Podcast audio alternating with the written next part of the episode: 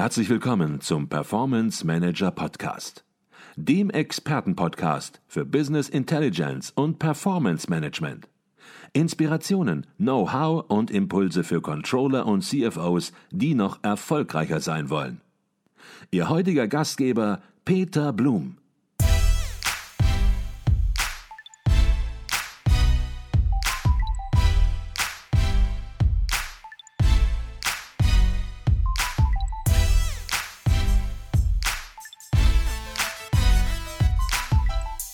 Herzlich willkommen im Performance Manager Podcast. Mein Name ist Peter Blum.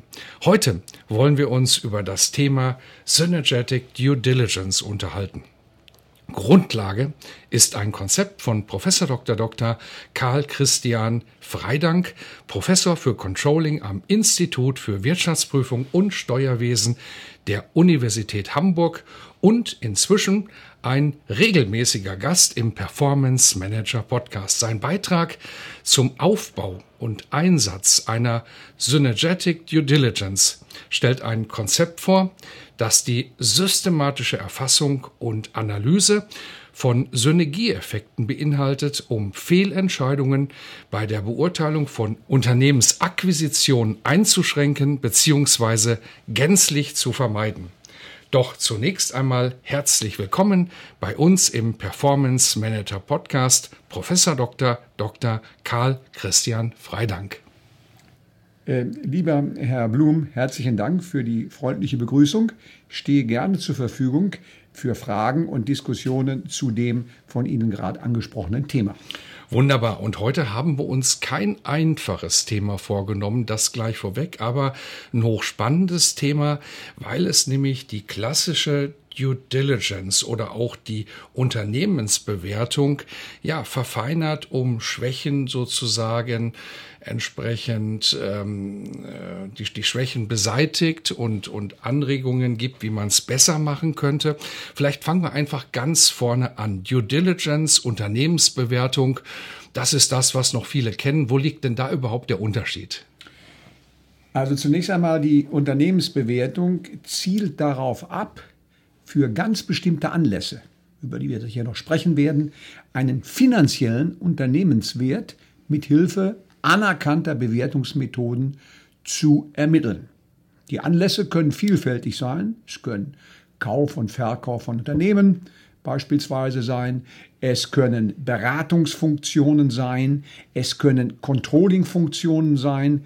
Ähm, Im Rahmen dieser das Unternehmen äh, dann selbst bewerten will. Äh, während die Due Diligence als Abgrenzung zur Unternehmensbewertung eine ganzheitliche Unternehmensbewertung darstellt, die auch nicht finanzielle Aspekte, beispielsweise Nachhaltigkeitsaspekte, soziale Fragen, ökologische Aspekte mit in die Bewertung der Unternehmen einbezieht. Mhm. Insofern ist eine Schnittmenge zwischen beiden da. Und ich würde sagen, die Due Diligence ist umfassender als die Unternehmensbewertung. Mhm. Am Ende kommt aber bei einer Due Diligence auch, wenn ich sie richtig verstanden habe, natürlich eine Unternehmensbewertung raus, nur dass eben viel, viel mehr Aspekte einbezogen werden als bei einer reinen Unternehmensbewertung, die doch häufig auf rein finanziellen Kennzahlen sozusagen basiert, die oft vergangenheitsorientiert sind und natürlich in die Zukunft ein wenig extrapoliert werden, aber im Wesentlichen doch vergangenheitsorientiert ist? Äh, äh, nein, äh, beide müssen eigentlich nach der herrschenden Meinung zukunftsorientiert sein. Äh, und das hängt davon ab, dass sowohl die Unternehmensbewertung, auch die Due Diligence natürlich bei Unternehmenskäufen oder Verkäufen etwa äh, nur dann Sinn macht, wenn ich weiß, wie ist der zukünftige Wert des Unternehmens. Dann werde ich als Investor zuschlagen, wenn ich weiß, was in Zukunft nun das Unternehmen wert sein wird. Und deswegen baut auch die Unternehmensbewertung und die Due Diligence auf zukünftigen zu beurteilenden Zahlungsströmen oder sonstigen Informationen auf. Mhm. Ist gut, dass Sie das nochmal herausstellen und betonen, beide Verfahren sind zukunftsorientiert. Kann man aber sagen, dass eine Due Diligence möglicherweise in der Qualität der Zukunftsbewertung besser ist, weil hier natürlich verschiedene Aspekte, da gehen wir auch gleich nochmal drauf ein, einbezogen werden in der Bewertung, während eine reine Unternehmensbewertung doch viel fokussierter ist auf Finanzkennzahlen und von daher es ja natürlich sinnvoll und notwendig ist, in die Zukunft zu schauen, aber allein von den Aspekten, die einbezogen werden in die Bewertung, eben, dass der stark fokussiert ist auf eine Dimension. Das ist richtig. Ähm, äh, deswegen können wir sagen, Due Diligence ist mehrdimensional. Nicht nur auf finanzielle Kenngrößen ausgerichtet, sondern auch auf immaterielle. Ein Beispiel. Äh, was macht die Qualität des Managements, des Aufsichtsrats in Zukunft für den Unternehmenswert aus? Das kann man schlecht in finanzielle Kennzahlen fassen. Das muss man immateriell beurteilen. Und deswegen haben Sie vollkommen recht, dass die Due Diligence umfassender ist als die Unternehmensbewertung. Mhm. Stichwort umfassend. Welche Bereiche werden nun klassischerweise im Rahmen einer Due Diligence durchleuchtet? Ich stelle mir das nun vor. Ein Unternehmen, ja, steht beispielsweise zum Verkauf der Unternehmenskäufer, der Käufer möchte natürlich Informationen haben, beauftragt hier möglicherweise auch eine eine Beratungsgesellschaft, die Prüfer ins Haus schickt, um entsprechend eine Due Diligence durchzuführen. Und was sind jetzt die klassischen Bereiche, die diese Beratungsgesellschaft sozusagen unter die Lupe nimmt? Also hier werden eigentlich vier klassische Bereiche immer genannt in der Literatur und auch in der Praxis.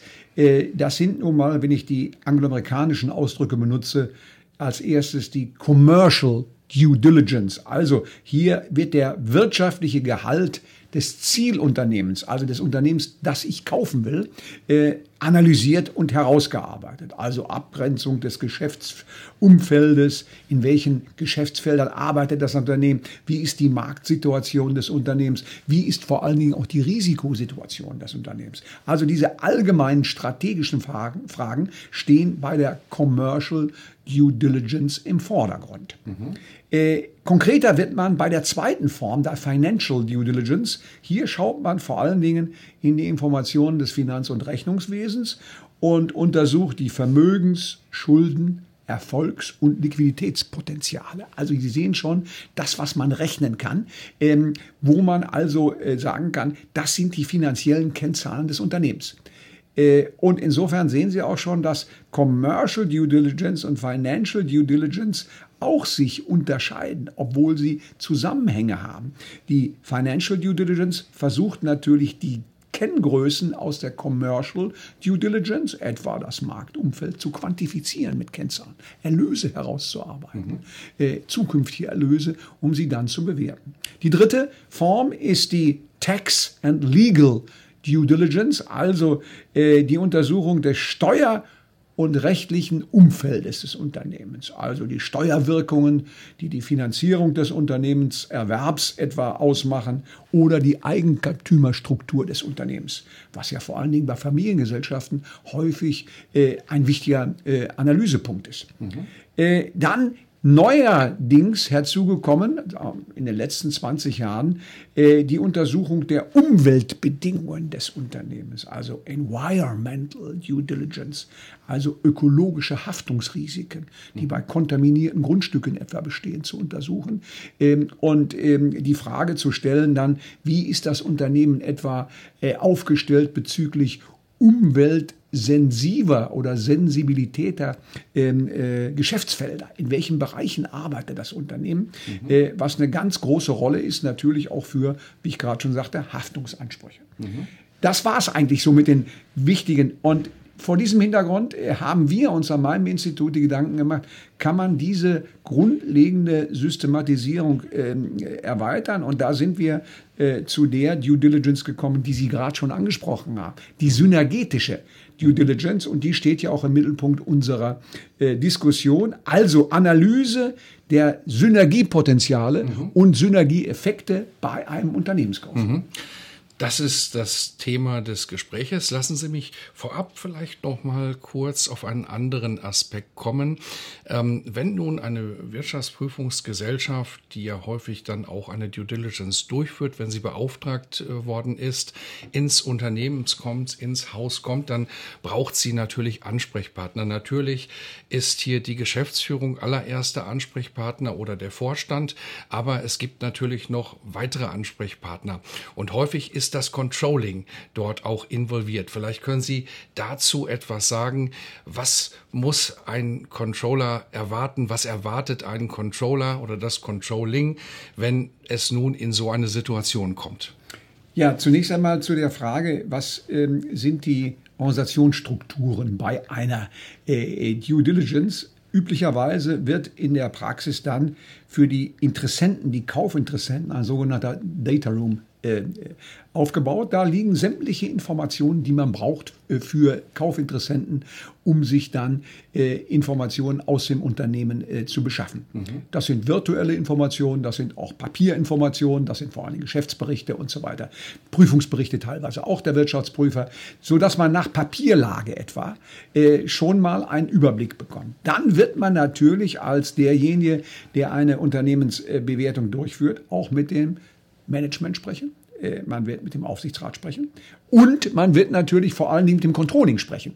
Das Controlling hat ja äh, einen Überblick über sämtliche Steuerungsinformationen und äh, generiert eigentlich die wichtigsten Informationen für einen Käufer.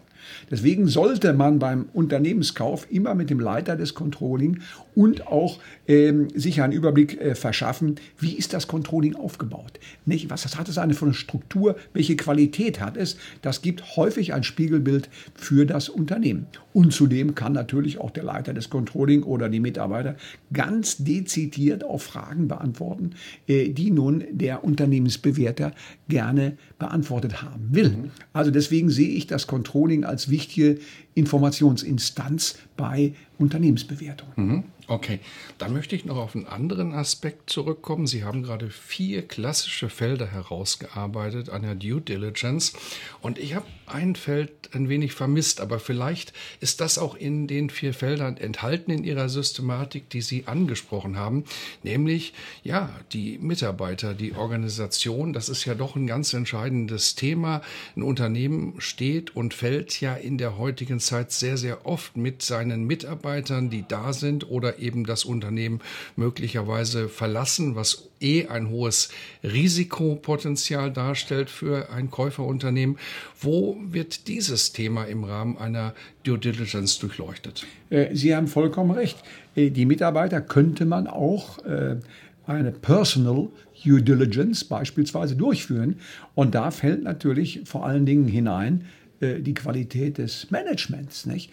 Äh, wie ist das Management ausgebildet, nicht? Ist es auch für äh, eine zukünftige Weiterarbeit geeignet, nicht? mit den Visionen, mit den Qualitäten? Das Gleiche gilt für den Aufsichtsrat beispielsweise. Mhm. Das Gleiche gilt auch für ganz äh, bedeutende Schnittstellen im Unternehmen. Ich denke, die Wirtschaftsprüfer. Ne? Ähm, die Wirtschaftsprüfer müssen auch analysiert werden. Will man diesen Prüfer auch für die Zukunft wählen? Ne? Mhm. Oder nimmt man einen anderen Prüfer? Alle diese Aspekte sind natürlich natürlich äh, eine Frage, äh, die diskutiert werden müssen. Und Sie sehen schon, äh, da greift eine Unternehmensbewertung viel zu kurz. Das muss im Bereich einer Due Diligence mit äh, besprochen werden. Mhm. Und deswegen könnte man eine Personal Due Diligence noch einfügen. Da haben Sie vollkommen recht. Wunderbar. Jetzt könnte man fast den Eindruck gewinnen, dass eine klassische Due Diligence, wie wir sie jetzt besprochen haben, in den unterschiedlichen Unternehmensfeldern alles löst und zu einer in gewisser Weise perfekten Unternehmensbewertung kommen könnte. Aber sie haben mit ihrem Konzept, ihrer Weiterentwicklung einer äh, synergetischen Due Diligence hier doch Schwächen erkannt. Und ja, vielleicht können Sie diese klassischen Schwächen, die Sie erkannt haben, einer normalen Due Diligence einfach ein wenig zunächst mal herausarbeiten. Also häufig wird in der Praxis, da gibt es auch empirische Untersuchungen im Rahmen einer Due Diligence ausschließlich auf die Unternehmensbewertung, auf die finanzielle Due Diligence geschaut. Ähm, und das sind dann die entsprechenden Entscheidungswerte. Kaufe ich, kaufe ich nicht. Äh, und da führt es oder kommt es häufig zu Fehlentscheidungen, weil man einen ganz bestimmten Aspekt nicht berücksichtigt. Ähm, man sagt in der Betriebswirtschaftslehre, das sind die sogenannten 2 plus 2 gleich 5 Effekte. Mhm. Es kommt also noch etwas dazu, wenn ich zwei Unternehmen zusammenführe.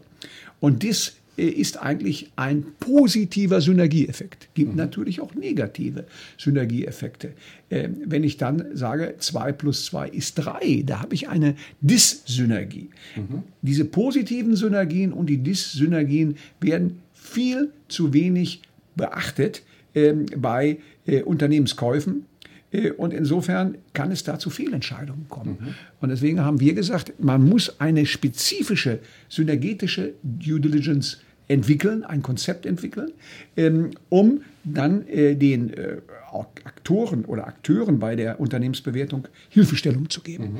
Ähm, und diese ähm, Aspekte sind natürlich wichtig innerhalb dieses Transaktionsprozesses, den wir haben. Nicht?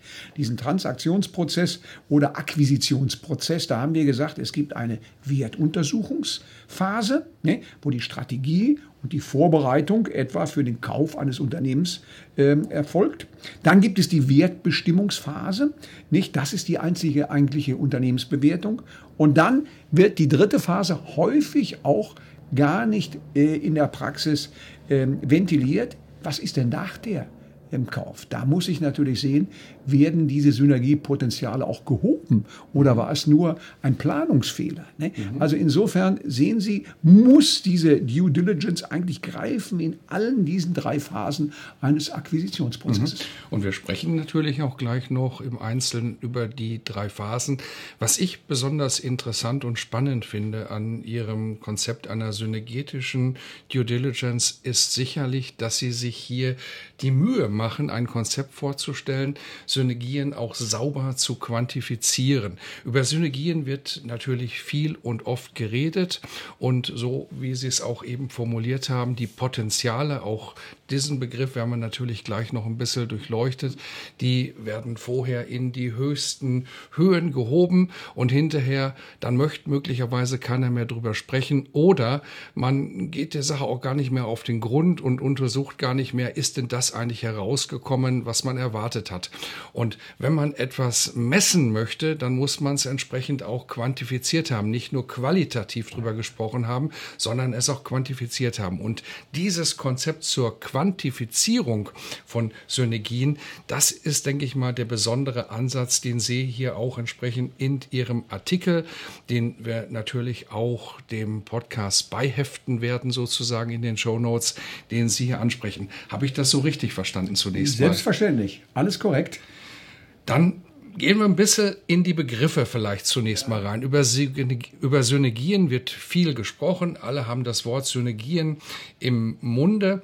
Aber was sind denn überhaupt Synergien? Wie kann man sie konzeptionell systematisieren, Herr Professor Freidank? Ja, also äh, man unterscheidet da äh, in der Betriebswirtschaftslehre zwischen echten Synergien und unechten Synergien. Also wichtig sind hier vor allen Dingen die echten Synergien. Äh, das heißt also, es sind Werte, die nur aufgrund des Zusammenschlusses von zwei Unternehmen entstehen. Die einzelnen Unternehmen, das Zielunternehmen und das Käuferunternehmen, ist nicht in der Lage, diese Synergien einzeln zu heben. Nur gemeinsam sind wir in der Lage, diese zusätzlichen Synergien zu realisieren. Und interessant ist, dass empirische Untersuchungen festgestellt haben, dass diese echten Synergien, über die ich spreche, häufig ein Drittel des Akquisitionswertes ausmachen. Und Sie können mhm. schon sehen, äh, wenn man die vernachlässigt oder äh, nicht richtig berechnet und richtig, richtig steuert, äh, dass es zu Fehlentscheidungen kommen kann mhm. im Unternehmen. Okay. Das heißt, die unechten Synergien, die im Grunde genommen auch jedes Unternehmen für sich alleine realisieren könnte, das sind eigentlich gar keine Synergien und die sind auch im Prinzip in der Unternehmensbewertung zumindest nicht in der synergetischen Unternehmensbewertung zu berücksichtigen. Die kann man natürlich berücksichtigen, wenn man sagt, ich kann ein Unternehmen als Käufer entsprechend, ja, ich sag's mal ein bisschen salopp, flotter machen. Aber das hat nichts mit den Synergien zu tun, die Sie im Artikel ansprechen. Ja. Das ist richtig. Das kann das Unternehmen alleine heben oder mit jedem beliebigen Partner, aber nicht mit diesem spezifischen. Mhm. Wir werden ja gleich auf die Arten der Synergien kommen und da wird das klar werden, dass man ganz bestimmte Synergien nur mit diesem Partner heben kann. Mhm. Äh, und deswegen ähm, muss man sich Gedanken machen, welche sind das und wie kann ich sie, was Sie gerade schon sagten, quantifizieren. Das ist mhm. ja wichtig. Okay. Gehen wir direkt in die Quantifizierung rein und dort beginnt sozusagen das Konzept mit der ersten Stufe, mit der ersten Phase und das ist die Wertuntersuchungsphase. Hier geht es zunächst mal darum, Synergiepotenziale grundsätzlich zu ermitteln, um sie dann entsprechend im nächsten Step zu quantifizieren.